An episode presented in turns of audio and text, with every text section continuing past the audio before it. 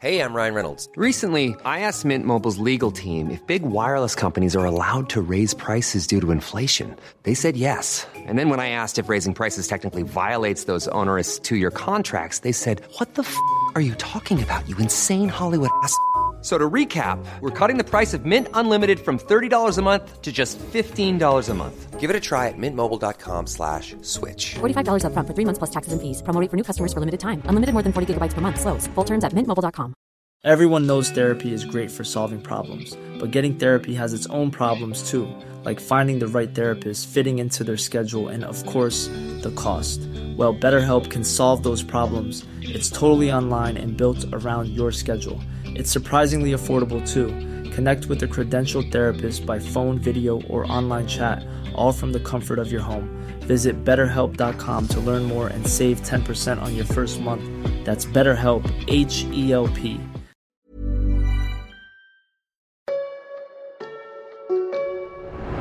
You've heard us say it before. The 2020 presidential election was met with record voter turnout. Several states across the country made it easier for Americans to cast their vote amid the deadly coronavirus pandemic. The entire system of elections in the United States is, for the most part, set around the whole construct of having all the foxes guard the henhouse. Because if all the foxes are guarding the henhouse, then they're not going to let some other fox go grab those eggs. And so understand there's a context to elections that in most cases, in most places, works very well because you've got strong partisans from both sides or multiple sides. Welcome to Dead Men Don't Vote. So we're here to ensure the right to vote will be preserved. The podcast where you, the American voter, have the opportunity to understand how elections really work and how you can help improve the process and restore confidence in American democracy.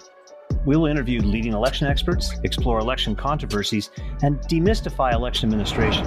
From voter registration to ballot casting and counting, results reporting, and on through to certification and audits. We'll answer all your burning questions. Is vote by mail safe? How are foreign countries trying to interfere in our elections? And yes, do dead people actually vote? And we hope you will listen, like the future of our country depends on it. This podcast is a Royfield Brown production. Find others on iTunes. All right. Here I know.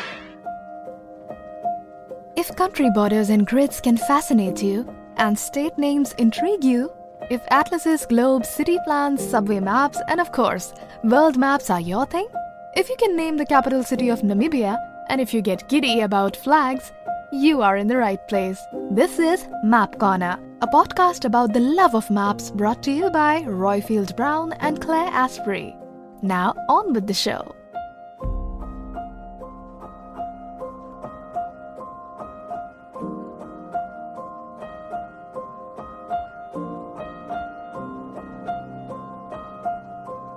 Hello and welcome to Map Corner. I'm Royfield Brown, who is back, back, back in California, which means I'm 38.6 degrees north and 122.14 minutes west, which means I'm in Vallejo and I'm with Claire Asprey. Now, Claire, I don't know why we even have this bit on the scripts, but I'm supposed to ask you, where are you today? Well, unsurprisingly, I'm at 51, 52.1 degrees north and 0.5 degrees east in Bedfordshire, in Clapham. But I'm particularly grateful right now that I'm allowed to leave the house because I have COVID in the house. But I don't yet have COVID, so I'm allowed to go out, which which I don't know how long that's going to last. So you know, I'm uh, I'm just very appreciative of being able to leave the front door right now. So you're going to abandon your daughter to the ravages of this pernicious. Well, she's not really had any symptoms yet. It's been for like three days, and you wouldn't even if it wasn't for testing, we wouldn't know she had it. So um, Mm. you know, bit like me when I was due to jump on on my plane, and 24 hours beforehand, just three weeks ago, they said you're not going on a plane to America because you have COVID, and I felt as right as rain. But folks. You'd only hear about my travel woes. Map Corner is the podcast dedicated to the love of maps and to all things cartophilic. So if Peters is your projection, you're in the right place. And in this episode, we're really pleased to be talking to Professor Joni Seager, who's the author and compiler of the Women's Atlas, which is a fantastic book. And we have an audio postcard from Pat Hanavan, our very own Pat, who's not with us today. Hopefully, she'll join us later. Don't forget to review us on Apple Podcasts or on other podcast platforms. And once again, we're recording with some of our Map Corner listeners. Uh, if you want to join in the next broadcast, do join the Facebook group uh, to get the details. We post those on every every time. And um, if you're not on the Facebook, uh, and send us a message via Twitter or via email to get the link for next month's show. We will be recording the first Saturday every month at 6 p.m. UK time, which is 1 p.m. Eastern, which unfortunately for us in the Pacific means that it's 10 a.m. Now, today, we are interviewing Joni Seager, who is all manner of awesome. Claire, why don't you start proceedings with our wonderful guest?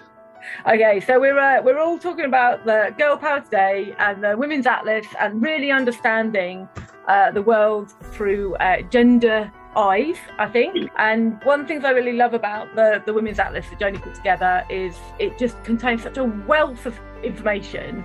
It's got maps, it's got infographics, it's got stats, it's got the whole lot. So, uh, uh, Joni, how did you come to put it together? Oh, hi. Thank you. I'm so glad to be here and with uh, all, all of you online. Thank you for inviting me. And I actually have to say, I didn't know about this podcast until Claire contacted me many months ago. And it's like very exciting that you have this podcast. So good on you. Thank you. Um, well, Joni, just before you start, right, if you're going to pay us a compliment, have you written us a five star review? Not. She will after I, this, though. I, I, I, I actually just wrote it down. You can't see. I wrote Apple Podcast on my well done on my well notepad done. here. So, so, how did this start? This started when I was a graduate student in geography, in you know, a long time ago. Let's just leave it at that. And in my non-school identified life, I was very involved in feminist movements and political movements, and then I would come to the university and it's as though the entire feminist movement we're talking about the 1980s i'll give you that much just didn't exist you know that is like there was no uptake of anything about gender or women or what was then called women's studies or uh, women's issues at my postgraduate program at university in geography geography was very late to come it was one of those really intransigent and very male dominated disciplines that came very late to looking at genders, what we now call gender stuff. So, uh, a friend and I, also in postgraduate school, we got really fed up one day. And actually, we were inspired by a series of atlases that perhaps many of you know. It was from a small London based press called Pluto Press, doing a lot of labor publishing and they put out an atlas called State of the World Atlas. Does anyone remember those? State of the World, amazing. Yeah, all right, we got we got one or two takers here. So the thing about the State of the World Atlas was that it was paperback. It was inexpensive. It had amazingly bright colors and amazingly diverse and radical topics. And when I, as a geographer, saw this atlas, it's like, oh yes this is what an atlas should be it shouldn't be this big heavy tome that you pull down from the bottom shelf and it's always an atlas of trains or wine or uh, explorers you know and there was this kind of like popular pitch to the general public really engaging atlas was fantastic and my friend and i said wow we need they need no at first we said oh wow they need to do a women's atlas in this same kind of spirit and then that eventually became over just a few beers that became, oh, we should do this women's atlas. And through, so through friends of friends, we were put in touch with Pluto Press and eventually Pluto Press, the Atlas series went to a wonderful, wonderful publisher called Myriad Editions based in uh, Brighton. So that was how it all started. It was actually frustration out of not seeing women anywhere in my kind of professional domains of thinking about geographies. So that's how it all started. And then we've got lots of information in. So, how do you decide which topics to cover? Because it's everything from politics to climate change to you know things right. that are very home based to things that are very sort of multi kind of I don't know multinational. There's a whole load of different range of things there. How, yeah. how do you how do you whittle that down? Well, I mean that's that's actually kind of a, a really important part of what we do and the tussling we have with our editors. But essentially, a lot of work such as this would start from data sources and say, okay, let's figure out where the data are and let's map it. We started the other way and said, what do we want to know about women's lives? And then we'll figure out how we're going to show it. So we do have the kind of the chapter divisions, not that it makes a great deal of sense, but the chapter divisions include things such as body politics, you know, sports and beauty and prostitution and trafficking. So it's like body politics and work and education and power. Of course, it's all about power, but that in a formal institutional sense, and around reproductive rights and reproductive issues.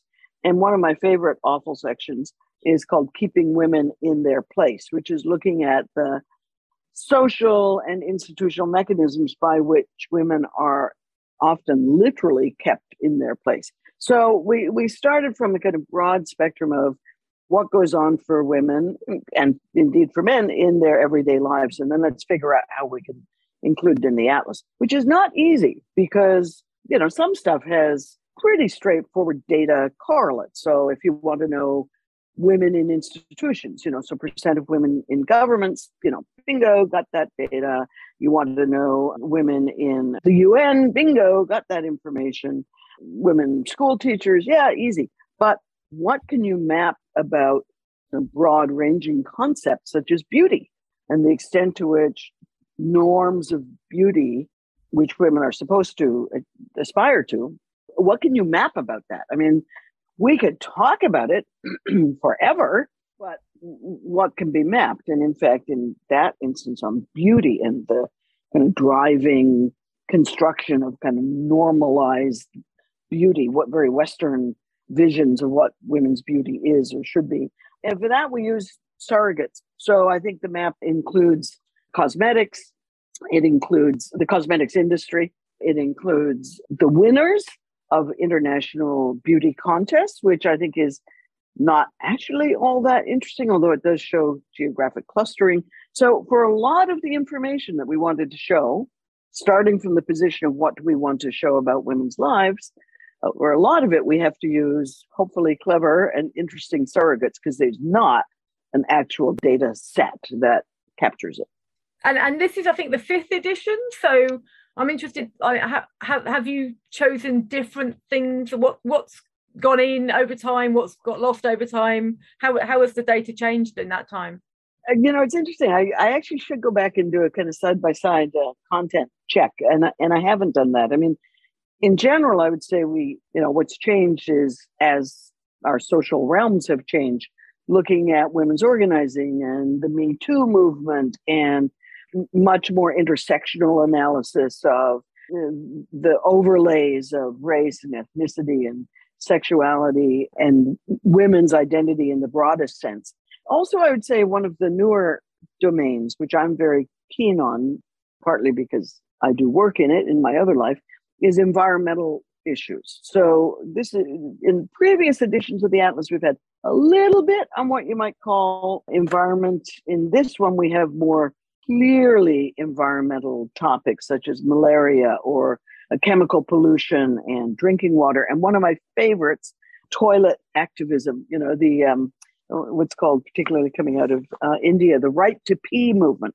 Can we say that on the podcast? The right to pee? Yeah, yeah, yeah, yeah. yeah, we, yeah we, we, we prefer because we're we're, we're British English speakers here. Uh, the right, right. To, but we'll accept pee. We'll We'll accept accept P. All right. So, which is a really interesting movement. The um, kind of toilet rights movement, I think, is fascinating. And it comes out of women's activism. And uh, those of us who are women know that whenever you're about in any urban setting, there are no women's toilets, or there's one, and the line is always six times as long as the men's toilet. That is, the toilet provision for women is, you know, it might be a very you know, seemingly pressing inconvenience for us if we're at a concert or whatever. But for many women in many urban environments, it's a real health and public rights threat to just not have any toilets available. So I love that movement around urban environments and toilets and kind of adopting that as a feminist that or the foregrounding of that as a as a feminist issue. I'm going to ask a, a two part question. So there's a few editions of the book. Is there one metrics which you've maybe had fr- from the start, which you're noticing a regression in mm. terms of women's activity or, or access to? And then, mm. kind of, you know, I had a brief look at at, at the book, and I love not I love maps because I love colors and shapes. Tell us. So the second part is how important was it for you to be in part to be really involved with the process of how to put all the infographics together because it re- they really do suck you in. So first, have we seen a regression, and then tell us about your involvement in physically how the book actually looks. Yeah, great questions. In terms of regression, sitting here, particularly, I would say right now in the United States, like, please let me out of here. But the challenges to uh, women's reproductive rights is, particularly in the US, is kind of astonishing. And one of the things that underscores is that the rights of any um, group that's not particularly well entrenched in halls of power, those rights are always fragile. And you know, we think we've achieved a certain position, social position, or certain rights, um, but uh, you have to keep you have to keep your your eye on it, and you have to keep your activism up because there are very powerful forces that want to, to use the expression of one of my chapters, keep women in their place. And certainly the rollback of women's reproductive rights. I mean, they're in Europe. Europe, the Poland struggles, the struggles of Polish women, certainly in the US. And in many countries now, we see that governments remain kind of implacably uninterested in the oppression of indigenous women, whether you're talking about Canada to the Maquiladora women in Mexico to the Yazidi women in uh, in Iraq. Governments are still very reluctant to put protections in place for minority groups. So I would say there certainly are regressions, particular regressions, and in some ways, again, particularly thinking about the US right now, overall regressions, which I'd love one to. One of the things that stood out to me about one of the maps, which is the, the child marriage in the USA map. Yes, Like the shocking. figures there were, oh my god, like Right. ten year olds getting married, and it's really, it's a, it's just basically a way of legitimizing rape, isn't it? Um, it is. it absolutely um, is. Like I, I hadn't really appreciated the extent of child marriage in the USA. I mean, comparatively, kind of, you know, modern Western society, but yeah, it was it was a real eye opener. Which Well, is I- again, it's, it's all about prioritizing the rights of the unborn child to be in a legal marriage rather than the rights of the child who is pregnant, which is horrific. Pulling up i'm just pulling up that page that page because i i, I was shocked too. Now the the numbers the actual absolute numbers are not that large but it's shocking that that child marriage happens at all in the us and but one of the one of the as, i started to look into this and there are a couple of activist groups very good activist groups in the us that are uh, really trying to keep this issue, put this issue on the front burner and keep it there. One of the drivers of girl marriage, child, girl child marriage in the US and elsewhere is that, well, one of the, the overall drivers is that men and boys should have access to women sexually, but that reprodu- reproduction should happen in the context of marriage. And so I just wanted to tell you this little story. It's in the, it's in the book. So um, short, very short paragraph. In 2017, a 17 year old Girl Scout, I think you'd call her a Girl Guide, started a legislative campaign in New Hampshire to raise New Hampshire's minimum age of marriage to 18. It, in fact, it was a much lower marriage, and some states don't have a minimum age of marriage. What is it in the UK? What's the minimum age of marriage? 16. 16 with consent, with parental consent, I think. Consent, and and then without. without. Okay, so this young woman wanted to raise New Hampshire to state in the US, wanted to raise the minimum marriage age to 18. Republican representatives in the New Hampshire legislature killed the bill. And here's one of them commenting on why he voted against this bill. Quote, if we pass this, we will ensure forever that every child born to a minor will be born out of wedlock. So his concern was that young girls who become pregnant should only be pregnant in the context of marriage. Therefore, we can marry off young girls. And it's like, when I heard that, it was like, are you kidding me?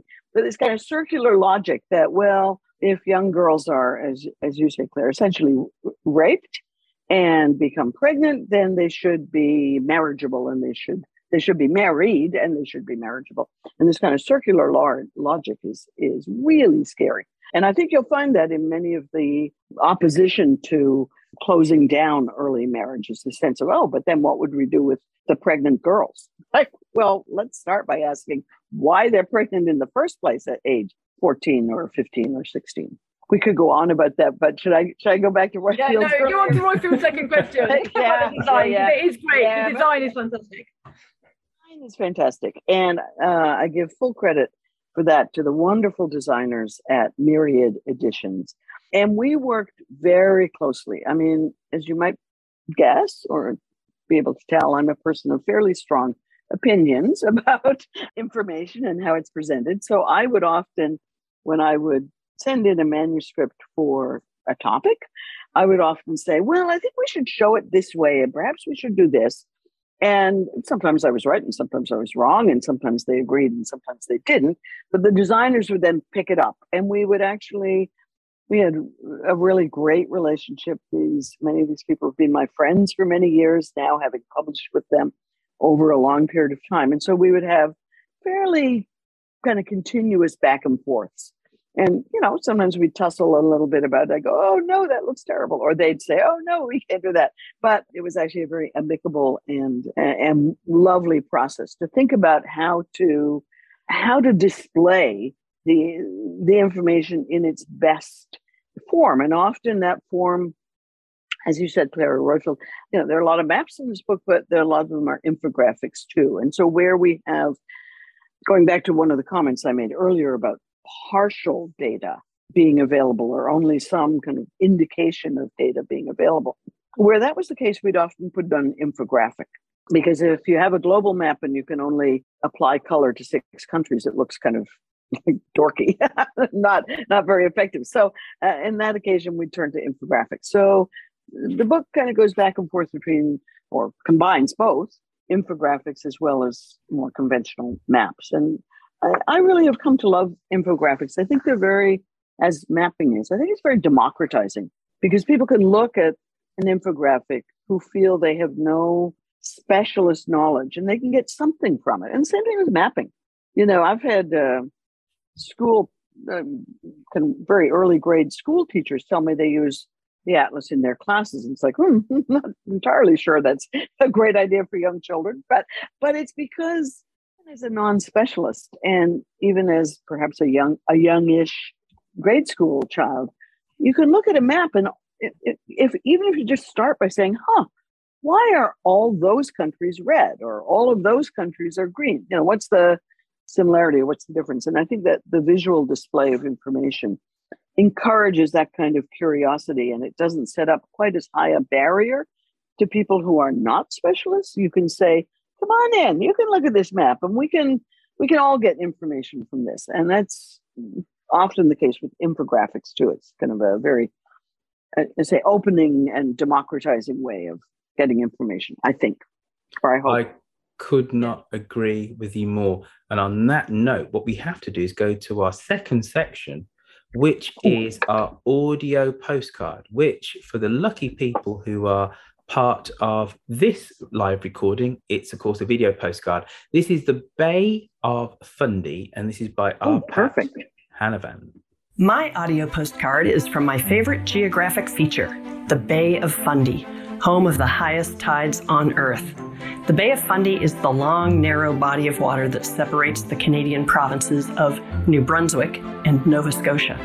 The bay is about 150 kilometers long and 52 kilometers wide at its entrance, which is just about at the border between Maine and New Brunswick on the north side and the western end of Nova Scotia on the south. The bay gets a bit narrower and eventually splits into two arms at its top, the southern one forming Minas Basin. That's where the highest tides are. There, at the head of the Bay of Fundy, high tide can be 17 meters above low tide. That's the height of a five story building. It's dramatic, and you can see it happen as you watch. A boat that's sitting on mud when you go into a store to do your shopping can be floating and ready to sail away by the time you come out. And the power of the water coming in and going out is awe inspiring.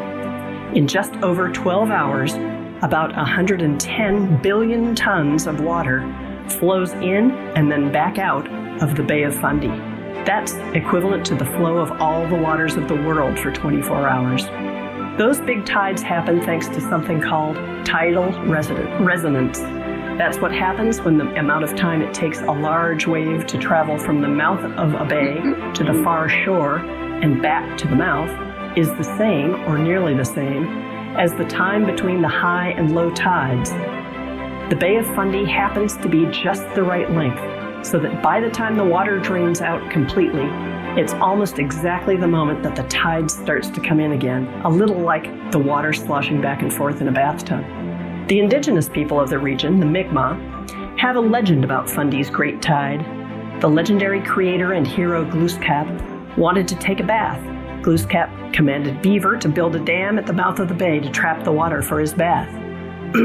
Whale was angry about this and demanded to know what stopped the flow of the water. Glooskap, not wanting to annoy Whale, instructed Beaver then to break the dam. But Whale was impatient. He began to break away at the dam with his tail, and these great movements set Fundy's waters in motion. The power of the water is so great that at the top of the bay, it pushes water the wrong way up the rivers, then drags it out again. The incoming upstream wave is called a tidal bore. There are tidal bores on the Petitcodiac River in New Brunswick and on the Salmon and Shubenacadie rivers in Nova Scotia. The tidal bores make an exciting raft ride. Hop into your raft, and you don't even have to paddle. Just ride out on the outgoing tide and right back in on the wave of the tidal bore. That was our older daughter Louise's bachelorette party. Another fun activity that I don't do is race the tides. If you're a runner, maybe you'd like to run the Not Since Moses, which is a 5 or 10 kilometer race across what is basically the ocean floor. The race goes from five islands in the Minas Basin near the top of the bay. And the challenge is it's muddy. Of course, you don't have to race other runners. If you prefer to walk, you can take a carefully timed hike on the Fundy floor in many places near the top of the bay, and you're only racing to get you're only racing the tide to get back. I haven't had the nerve yet. I have, however, visited the Joggins Fossil Cliffs, now a UNESCO World Heritage Site. There, in the cliffs along the Fundy Beach, you can see the geological layers almost in diagram form, and you see perfectly fossilized plants and animals sometimes with their dens or footprints and food, including some animal species found nowhere else. My daughter Louise and her family now live in Wolfville, a college town that's also on the Minas Basin. As I record this, I'm planning to fly to Halifax tomorrow, and by the next day, I'll be in Wolfville, sitting on the dock, watching the tide roll. Millions of people have lost weight with personalized plans from Noom like Evan, who can't stand salads and still lost 50 pounds. Salads, generally, for most people, are the easy button, right? For me, that wasn't an option. I never really was a salad guy. That's just not who I am. But Noom worked for me. Get your personalized plan today at Noom.com. Real Noom user compensated to provide their story. In four weeks, the typical Noom user can expect to lose one to two pounds per week. Individual results may vary. Everyone knows therapy is great for solving problems but getting therapy has its own problems too, like finding the right therapist, fitting into their schedule, and of course, the cost. Well, BetterHelp can solve those problems. It's totally online and built around your schedule. It's surprisingly affordable too. Connect with a credentialed therapist by phone, video, or online chat, all from the comfort of your home. Visit betterhelp.com to learn more and save 10% on your first month. That's BetterHelp H E L P. I'm Sandra, and I'm just the professional your small business was looking for. But you didn't hire me because you didn't use LinkedIn jobs. LinkedIn has professionals you can't find anywhere else, including those who aren't actively looking for a new job but might be open to the perfect role, like me. In a given month, over 70% of LinkedIn users don't visit other leading job sites. So if you're not looking on LinkedIn, you'll miss out on great candidates like Sandra. Start hiring professionals like a professional. Post your free job on linkedin.com/people today. Away. Thank you, Pat Hanavan, for that. I Oh, didn't know fantastic. anything about the uh, the Bay of Fundy. It was utterly a, a, a kind of a, a moment of e- exploration for me in, in the kind of educational sense. So thank you for that, Pat. And uh, we will tell you, uh, good listener, how you can actually send us in an audio postcard later on in the show. But Joni, we, we need to come back um, on, onto you. So what edition is the Atlas at right now? Five. Five. Right. So Five. Every everyone painful. I mean, great when it's done, but oh, the doing of it is How long just does it take to put a next edition together? years. Yeah, I mean, yeah. from say I love that audio postcard. I love that that it's a feature of this podcast. It's really great. And as I said, just as we were getting going, I'm I'm Canadian, so I I did know about the Bay of Fundy, but I loved the the visuals. And um, coincidentally, just yesterday, I was talking to a friend about why collectively we're not tapping more tidal power. And so I'm now especially curious about whether there are tidal energy systems being developed around the Bay of Fundy. So doubly interesting. Thank you. it's the most powerful tidal system in the world and it funnels more water than all the ones combined like i i found that to be a stunning bit of you know in, in Me too. what Me too. amazing results, like you say, Jenny. Like if you can capture the energy of that, why why are we still doing old style hmm. power stations? Oh yeah. Now that's a whole other thing we need to talk about.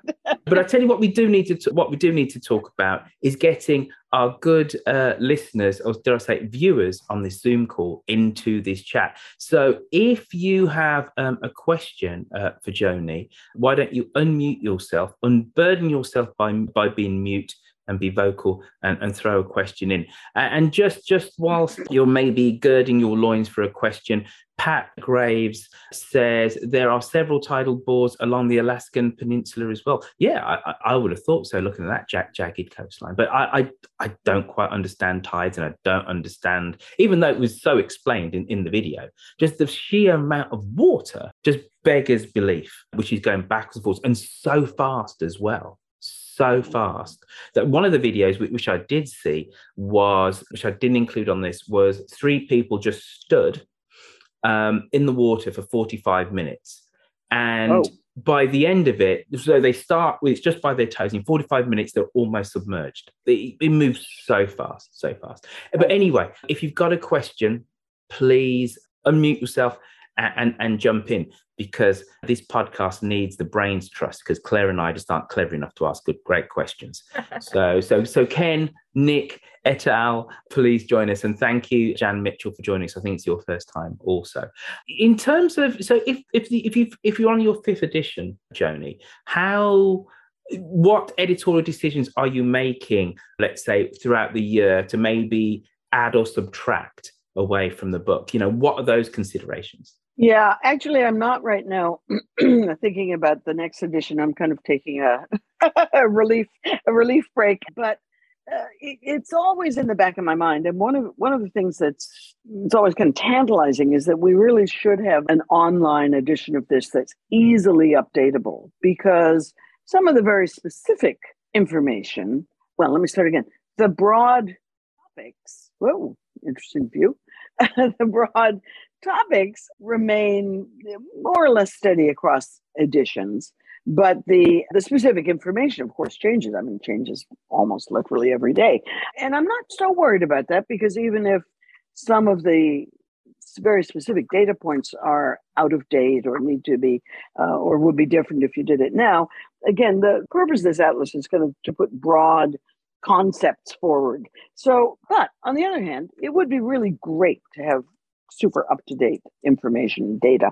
That would take a small team to um, to put online and to keep it updated. And if anyone wishes to fund a small team on an ongoing basis to do so be in touch. I mean it'd be very it'd be quite an arduous um, quite compelling project, I think. So, so that's one of the things that I, you know, I'll be reading the paper, listening to the radio, and there'll be some change in, you know, in new findings about health conditions in a country or, you know, d- disasters. For example, I was just I've been paying a lot of attention to the disaster in uh, Tonga, the volcanic disaster in Tonga, and wondering how that's rippling through Tongan society differently for for many classes of people including men and women. And it would be great to be able to update that but that's not possible right now. It's just a stream in my head right now.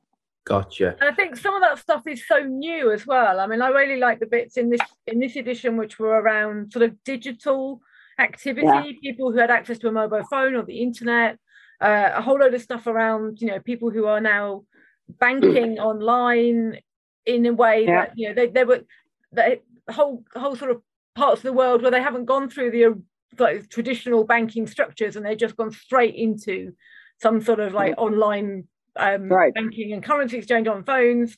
But obviously, access to the the hardware and the internet connection is such an important element of that. And again, that unsurprisingly reflects power and control and wealth and, yeah. and and gender and you know but that's such a dynamic picture because you know the, the the reach of the internet is you know it's so exponential yeah. trying to pick a moment in time for a book it's going to be so different in a year's time totally totally different and certainly yeah. over the pandemic it's it's driven so much different yeah. sort of engagement online too but i'm glad you really i'm glad you picked that up Claire, the, the business about online connectivity or mobile phone connectivity. And also, I would say we have to add in access to electricity as one of the preconditions for being uh, fully able to take advantage of internet. It's not only the hardware and the literacy and the access and but there's also uh, electricity but there are huge gender gaps in many parts of the world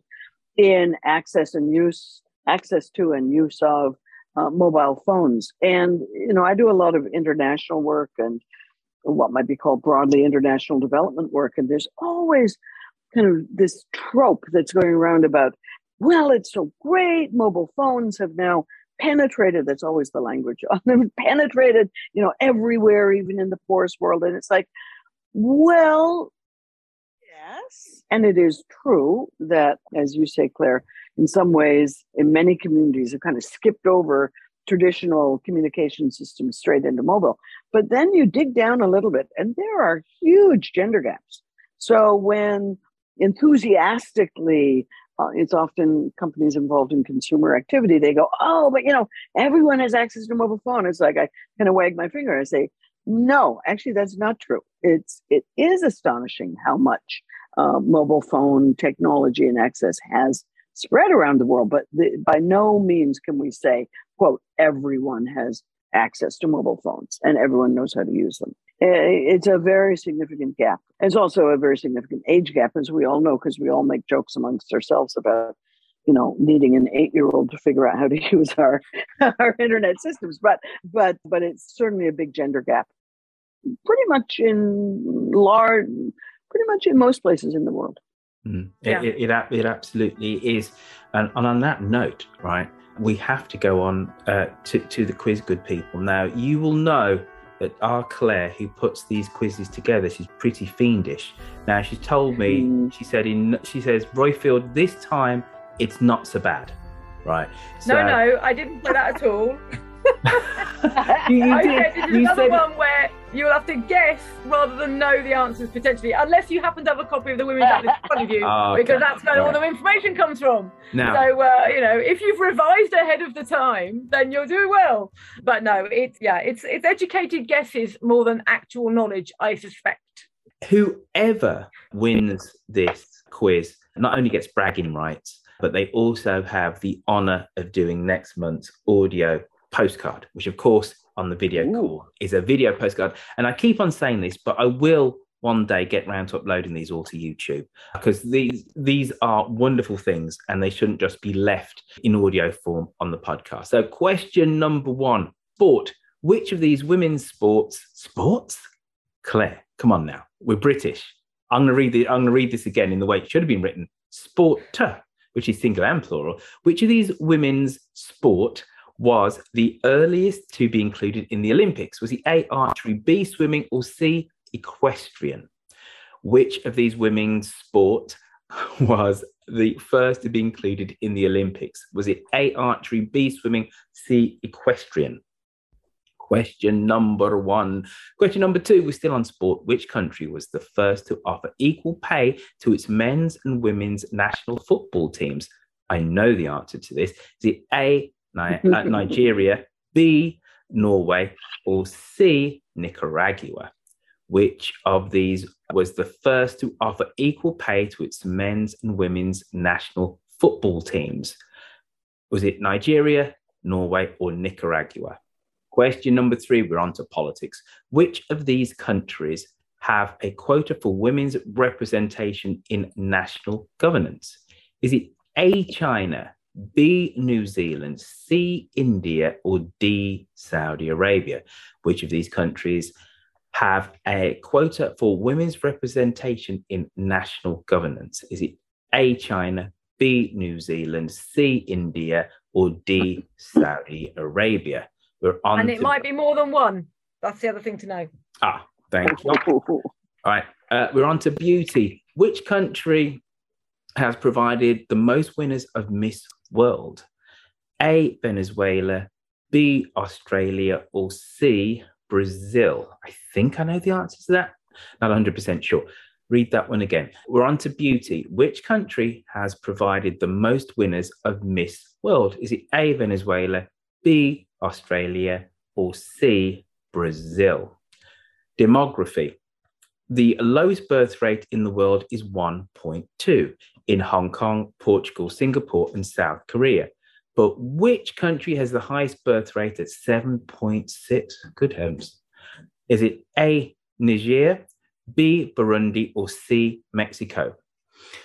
The lowest birth rate in the world is 1.2, and that can be found in Hong Kong, Portugal, Singapore, and South Korea. But which country has the highest birth rate at 7.6? I also think I do know this one. It's is it A, Niger, B, Burundi, or C, Mexico? Still on demography, women live longer than men, but which country has the highest life expectancy for women? Is it A, Chile, B, Hong Kong, or C, Italy? Women live longer than men, but which country has the highest life expectancy for women? It A, Chile, B, Hong Kong, C, Italy? Question number seven religious freedom. Only one country has laws both requiring women to wear religious dress and pro- prohibiting women from wearing religious dress. Which one? Is it A, Russia, B, Belgium, or C, Sudan?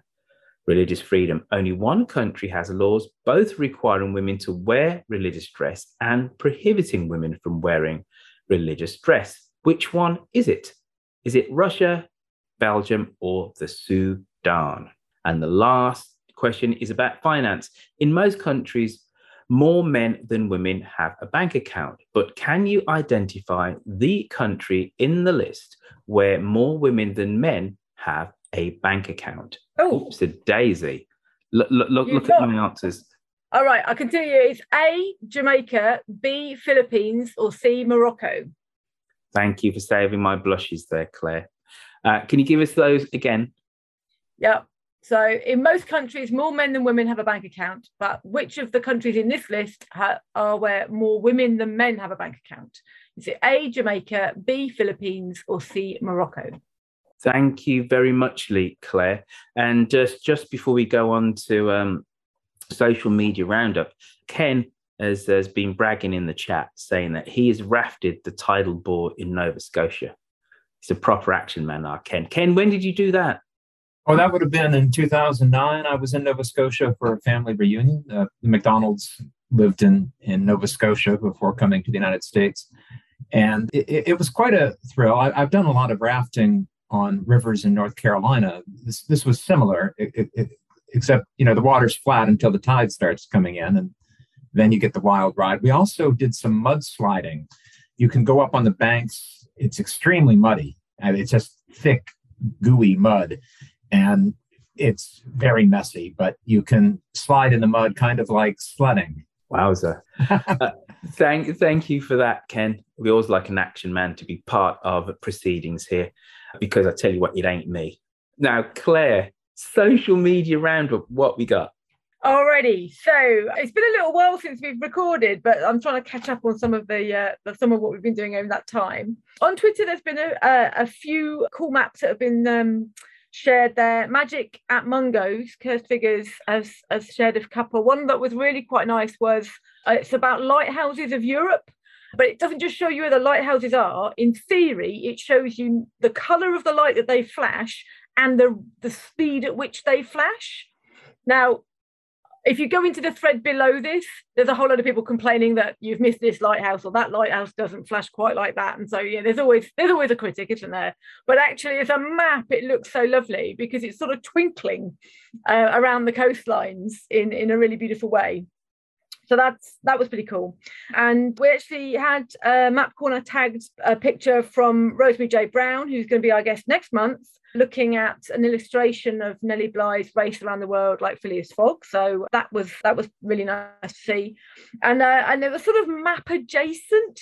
I mean, you know how I sometimes push the boundaries on this, but there was an amazingly bonkers thread around Christmas time.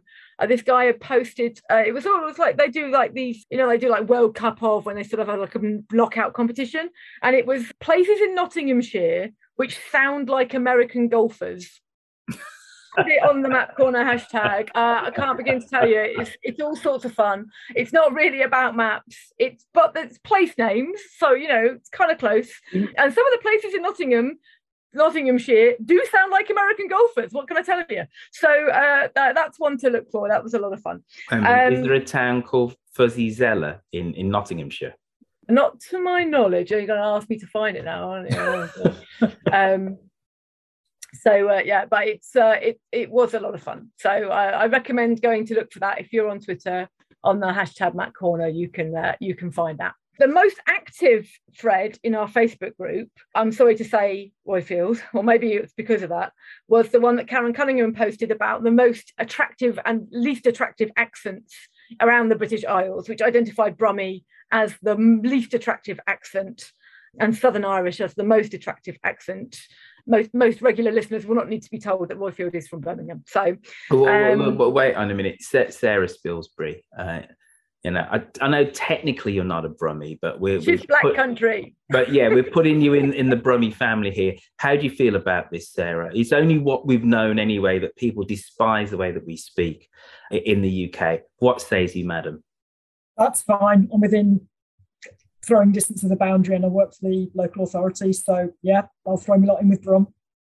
But but but how do you feel about this Brum hate that everybody has for us? I think it's terrible. It is. It is. And like considering that, you know, kind of linguists and and whatever basically say that Shakespeare spoke like us. You know, so basically we can say that the English language comes forth from our accent. Just mm-hmm. saying. Just saying. Yeah. Mm. Well, I, I love lis- I love listening to Alison Hammond. I could listen to her all day. She's a, her. It's a great accent. I'm baffled by that one. Sorry. yeah. You know, well done, to, be, to be fair to her, she's done quite a lot to rehabilitate the Brummie accent. And I'll go so far as to say that she's only one of two kind of national newsreader presenters that have a Brummie accent. The other one's Adrian Chiles. So having her on, it, you know, it's making us socially acceptable to be put on broadcast media. So well done, Alison Hammond. I mean, I am a sucker for a Southern Irish accent, though. So what can I tell you? Um, so yeah, uh, Laura Munzer posted a fabric map of Africa showing sort of traditional fabric patterns and textile patterns from Africa, and I love those. I'm a sucker for a textiles map and a crafts type map. You know, it's such a beautiful thing, and even though you only see a picture of it, uh, it almost feels tactile. Like you want you want to reach out and touch the uh, the different sorts of fabric and textile design. So um, I, I, love that one. And also Sarah Spilsbury uh, posted a couple of months ago something that came out of a conversation kind of on a different group, which was around a map showing areas of the London Blitz and, and what happened and where the bombs dropped and what happened after. So you could to walk around London and see know where where the bombs were and uh, and that's fantastic living history when you can go back and and walk those walk those streets Can I just And, quick, um, quick, quickly jump in there, Claire? Yeah. Because the, the whole thing about, and I might have said this before on Map Corner, I've got a feeling I said it on, on a podcast, but it, with the trained eye, the the evidence of places which have been bombed uh, in the Blitz is all around you in London. You've just got to be known what to look for. And one of the starkest examples that I was told, I used to live on a road called Torbay Road in Kilburn in, in London. And directly opposite, there was a house. And if you looked at the first floor or the second floor if you're in North America, but first floor in the in the UK, the bricks halfway through were obviously newer. But it's only when you looked that you noticed it. And the lovely old lady who must have passed on now, who was used to live next door to us, bar but one, so two doors down. One day I was talking to her, and she says, "Oh, I remember the the lady, the single lady that used to live there up until 1941, until the Germans bombed the house." And and she said, "Oh, she she was really nice."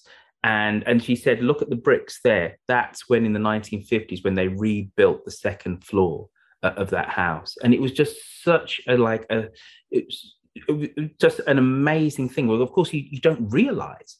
That all this evidence is actually around you. And then there's a story of the house opposite mine actually being bombed. And then eventually it was rebuilt in the 1950s. And this poor lady and her daughter lost lost their life, you know. And she'd lived in that house all of her life. She, she knew the story and, and she knew knew the woman. But anyway, yes, so so thank Yeah. you for that, Sarah, because it's it's it's a, an amazing thing to behold, you know, to have the map and to be able then to see maybe the gaps in in in in development or there's a newer building because actually that, that place was destroyed So yeah, and then the, one of the most recent threads on the on the group was you know triggered a lot of conversation. Has been that the map that Stephen Noak originally posted to the Things That Made England podcast, which was around his personal experience of levels of friendliness around around the UK. And he's he's he delivers cars for a living, so he's got around delivering cars to pretty much most places and has built up a kind of background over time. I'm very sad to say that Bedfordshire, where I live, is in the most unfriendly section of that map. So that's that's a bit sad. But yes, it's triggered all sorts of debate about whether people are well, basically people are just more friendly in the northeast. I think that's what it's telling us. But so- Uh, there's a little glob of friendliness around the West Midlands and Birmingham. Just saying, but not much friendliness around Bedfordshire. And I wonder. No, no, we're a right Claire. cold bunch there.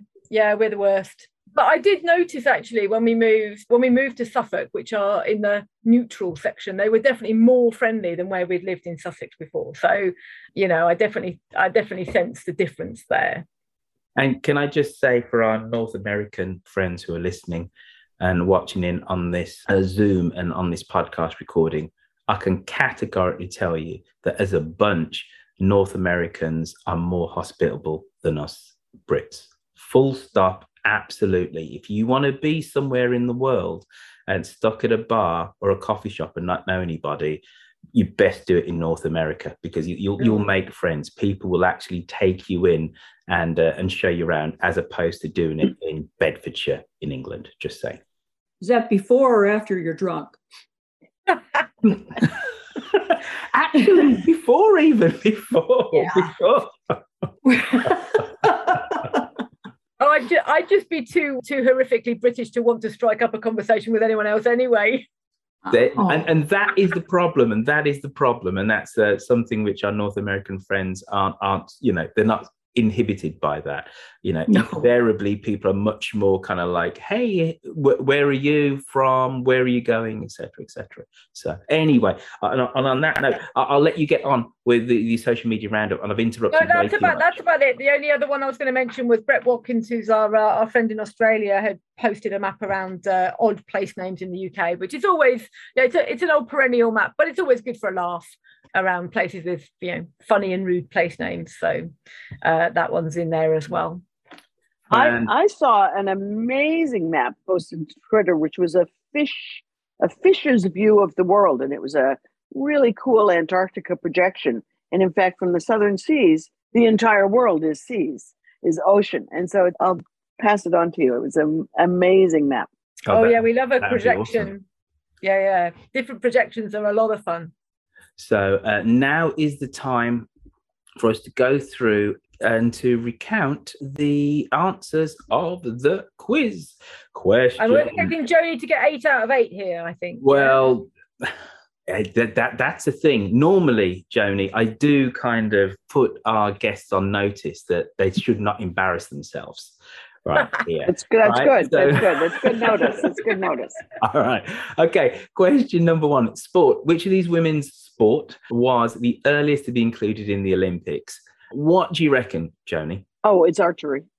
And Claire, the correct question is The correct answer is archery 1904, swimming 1912, equestrian not till 1952, which I find oh, Hold quite on, why- surprising. I answering the quiz. I thought everyone else was going to be Uh, answering. they the are quiz. they, they're, they're self-scoring, but we're just They're checking that you've actually read your own book. That's what we're doing, Joni. That's what we're Oh. checking. All right. Yeah. So yeah, I was really surprised it took till 1952 to include the horsey stuff because you know you'd have thought that would be something that women were quite regularly doing back in the kind of 1900 early turn of the century, and sw- you know probably before swimming I'd have expected. But there you go. Yeah, yeah, Swimming me was- too. you You know, riding question. side saddle and all of that. Uh, right. Question number two Which country was the first to offer equal pay to its men's and women's national football teams? Now, if I'm correct, this only happened quite recently, but I think I know the answer. But Joni, what's the answer? Oh, Norway, of course. Absolutely Norway. Yep. And very recently, now that I can't remember, but we could look it up very quickly. but- 2017. Yeah. Yeah, recent, and in fact, it's still, as you know, in most sports, from local to global, it's still very controversial. The whole pay discrepancy between uh, women athletes and male athletes in exactly the same sport, and uh, the gaps are sometimes astonishing. I mean, astonishing gaps. Uh, so yeah, trying to throw a little bit of positivity onto sport pay and coverage. The burgeoning coverage of women's professional football in the UK is something to behold. It's come from Yeah. Mm. utterly zero to being Yeah. televised on TV in less than five years. And the professionalism of that league is, is going through the roof. And these women are, they're not paid as much as the men, but they're being but they're now being paid whereas just less than 10 years ago it was all amateur. So but we've got a long way to go. Question number three politics. Which of these countries has a quota for women's representation in national governance? Joni over to you. Three cheers for India. i did not know that. Well, interestingly, because I've got the answers as China and Saudi Arabia. So um Oh my God. let me go back and correct the thing. Oh Um, my God. Could it be an error? It could be. Although India had very early quotas. India is known for very early quotas, perhaps at the, um, perhaps more at the uh, local level. So that's probably the difference. Yeah. At the local level for India, they actually had a quota for 30% for uh, village councils. It made a huge difference. So I see, according to my map, you're correct, Claire. but at the national level. So right um, so so joni you were wrong you didn't read your book correctly and claire was right because you did read your book didn't Dave. But I think India deserves an honorary mention because they do it at the It local does. level. Yeah, Yes. it does. Yeah. Okie dokie. Question number four Beauty. Which country has provided the most winners of Miss World? Would I be right i- if I said Venezuela? I believe you're right. You are right. It is Venezuela. Okay. I can remember it- it- again, it just shows you how maybe how fast time is a ticking or how old uh, I am. But I remember watching Miss World in the 1970s with, with with my mum, and it was it was just something that you did. And, and by the early 80s, this was old fashioned. This was terrible. You just, just didn't do it. That thing fell out of favor so fast. But in the 1970s, it was much see uh, much watched TV when Jamaica won, my God, were us Jamaicans proud, right? Mhm. So it was, Mhm. you know, we're on the map, but also, though she didn't look stereotypically Jamaican, shall we say, but a woman from Jamaica could be seen as being beautiful throughout the world. You know, something to be incredibly proud of back then wouldn't fly now. You know our mores have utterly changed but but i do remember that sense of uh, my parents in because i was kind of too young being incredibly proud that somebody from jamaica actually won. But anyway venezuela is the answer. Number five demography the lowest birth rate in the world is 1.2 and we need was it 2.1 just to sustain the population don't we? Yeah it's 2.1 yeah, yeah. Uh, so that's hong kong portugal singapore and south korea. But which country has the highest birth rate of 7.6 i believe it's niger. Am i correct? It it is. It is It is niger. Niger, yeah. and it's pretty astonishing. That's a pretty astonishingly high birth rate. I just want to go back to beauty contests for one Mhm. second, just to say that one of the really interesting things about just mapping beauty contests, which in itself might not be seen as a particularly interesting thing to do, but is that you can actually see from the 80s moving forward, you can see the effects of globalization and uh, formerly socialist or communist or uh, liberation states jumping on the global beauty bandwagon. China sending contestants to global beauty contests. Like, really? Are you kidding me? You know, um, Zimbabwe. I mean, it's just astonishing. So you can actually do a really nice time series of when governments, because it is governments after all, start sending or enabling contestants to be sent to these international contests. And it's a really interesting, unobtrusive measure of political economy shifts in the world. I wonder if you could map those movements against Olympic participation as well, because Oh, again, that's that's kind of international stage where you know female participation has grown, and but Yeah. different countries take different perspectives about the appropriateness of female participation in certain sports. So, you know, it's an interesting, interesting if they'll let them go to the beauty contest, but not to participate in the Olympics, for example, Yeah, or vice very versa. interesting. Yeah. Mm. And ju- just on that note, last year was it last year? Because whenever I go home and I'm at mum and dad's, they've got daytime TV on. I think they're the only people in the UK still watching TV. My mum and dad, you know, it's you know, uh, non-streaming TV. And Miss England, I believe it was. I don't know if it's Miss England or Miss United Kingdom, but she was black and she's the first woman last year to be Miss England or Miss United Kingdom. I, I say I forget which one it was. Mm. Uh, and she just talked about a the level of support that she'd got because she'd broken through this perceived barrier, and b the amount of racist vitriol. You know, and she she was very positive about the whole thing, but she said that you know I have had a lot of people saying I shouldn't be there, etc., etc. Anyway, uh, so Niger was the answer there. Demography back: women live longer than men, but which country has the highest life expectancy for women?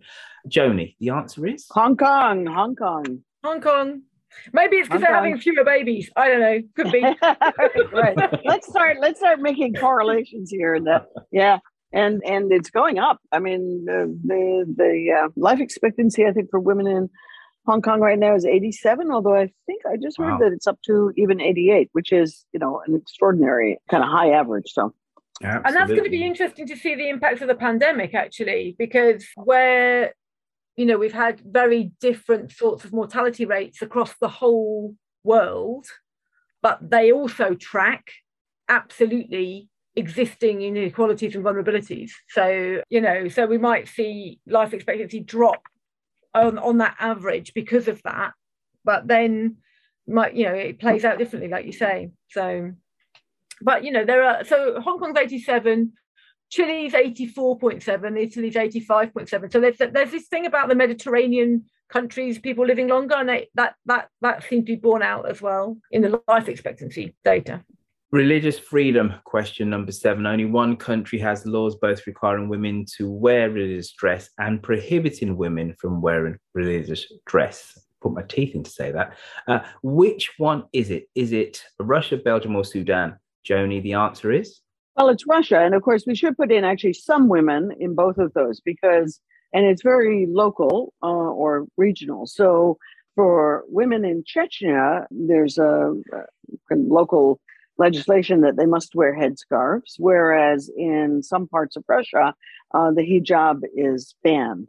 Um, so uh, on a, it's it's not it's not so much country level as it is a more local level. But really interesting, this whole controversy around women's dress and women's dress reflecting um, religious or e- ethnic um, identity. It's just such a mess. Once you start getting into it, it's like, oh, really? People, there's so much confusion about how how policymakers, as say from local to international level, want women to represent or not represent those backgrounds. It's like, wow, really interesting stuff.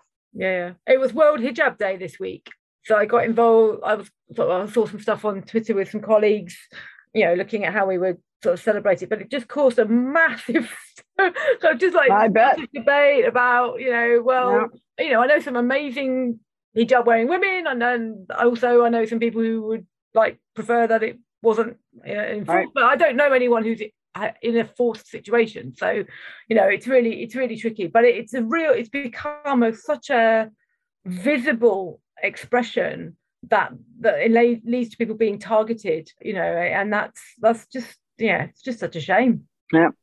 And the last question, and the answer is not Buddhism, Christianity, or Islam, right? But the last question is it's finance. In most countries, more, th- more men than women have a bank account. But can you identify the one country in this list where women, where more women than men have a bank account?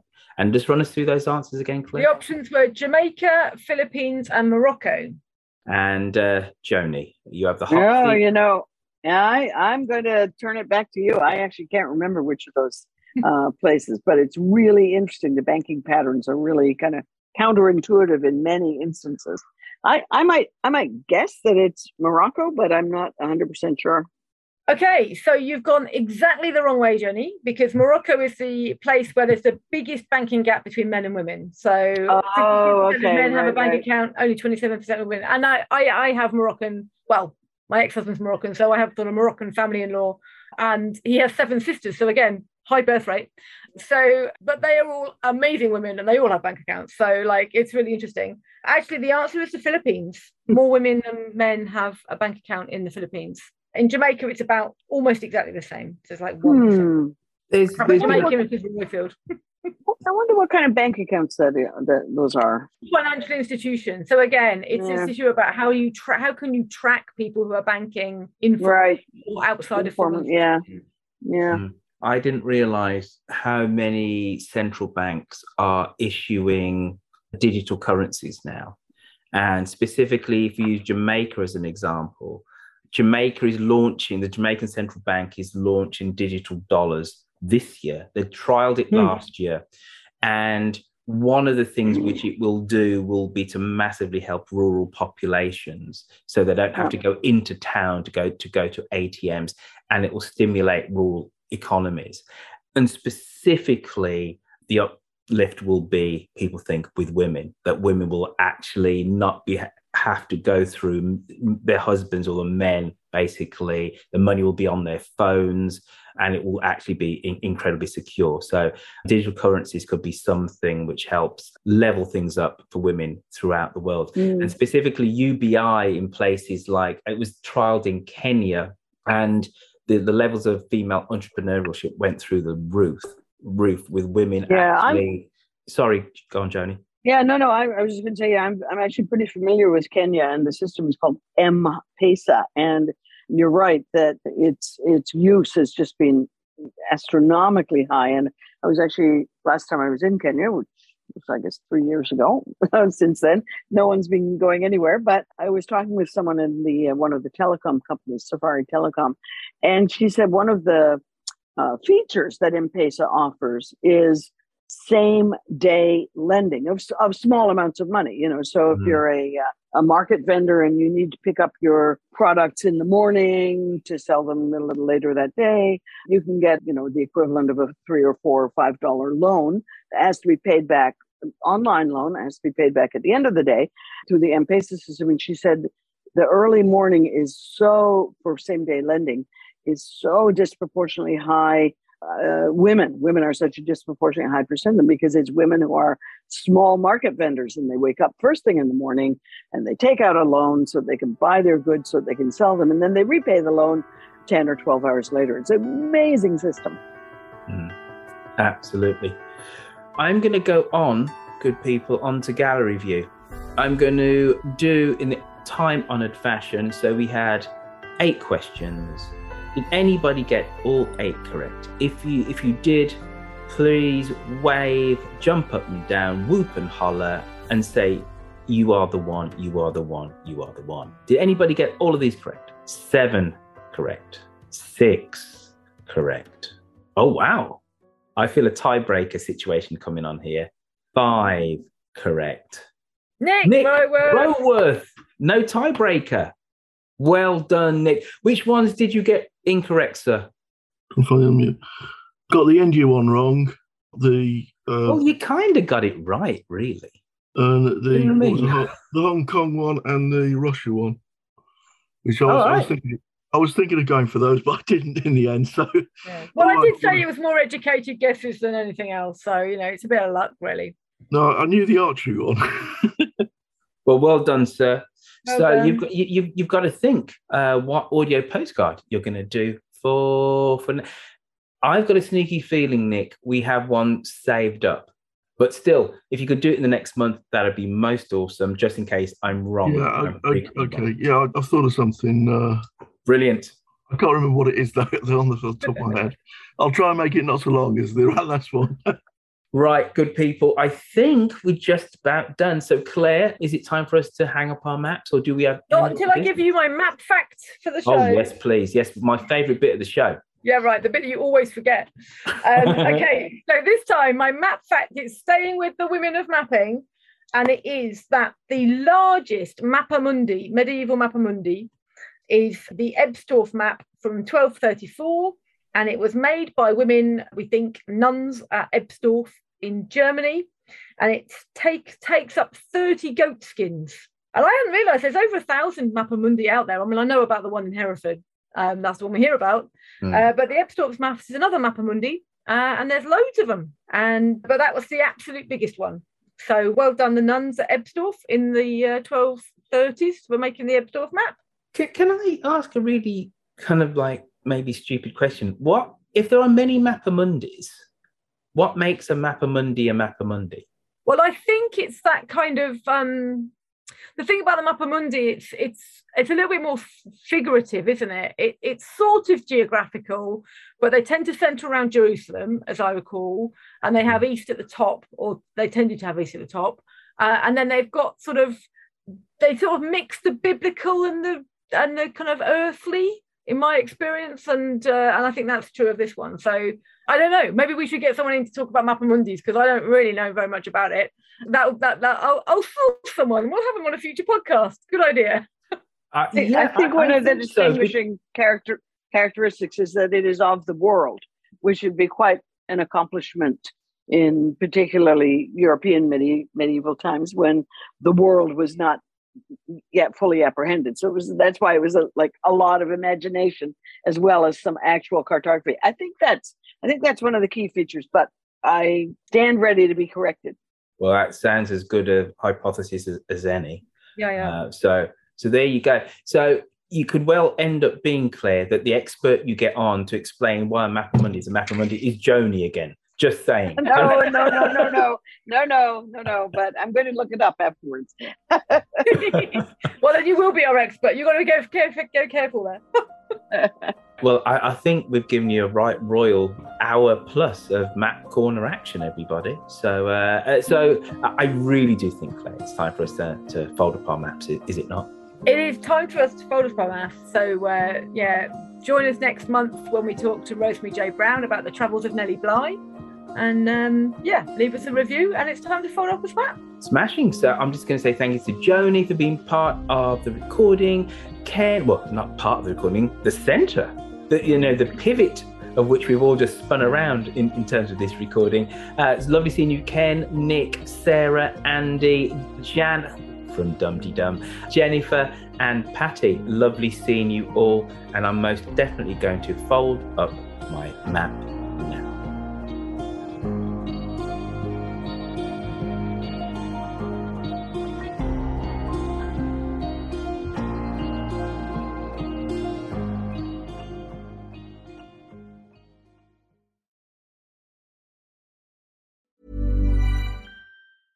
Hey, it's Danny Pellegrino from Everything Iconic. Ready to upgrade your style game without blowing your budget? Check out Quince. They've got all the good stuff shirts and polos, activewear, and fine leather goods, all at 50 to 80% less than other high end brands. And the best part? They're all about safe, ethical, and responsible manufacturing. Get that luxury vibe without the luxury price tag. Hit up quince.com slash upgrade for free shipping and 365 day returns on your next order. That's quince.com slash upgrade. Planning for your next trip? Elevate your travel style with Quince. Quince has all the jet setting essentials you'll want for your next getaway, like European linen, premium luggage options, buttery soft Italian leather bags, and so much more. And is all priced at 50 to 80% less than similar brands. Plus, Quince only works with factories that use safe and ethical manufacturing practices. Pack your bags with high-quality essentials you'll be wearing for vacations to come with Quince. Go to quince.com/pack for free shipping and 365-day returns.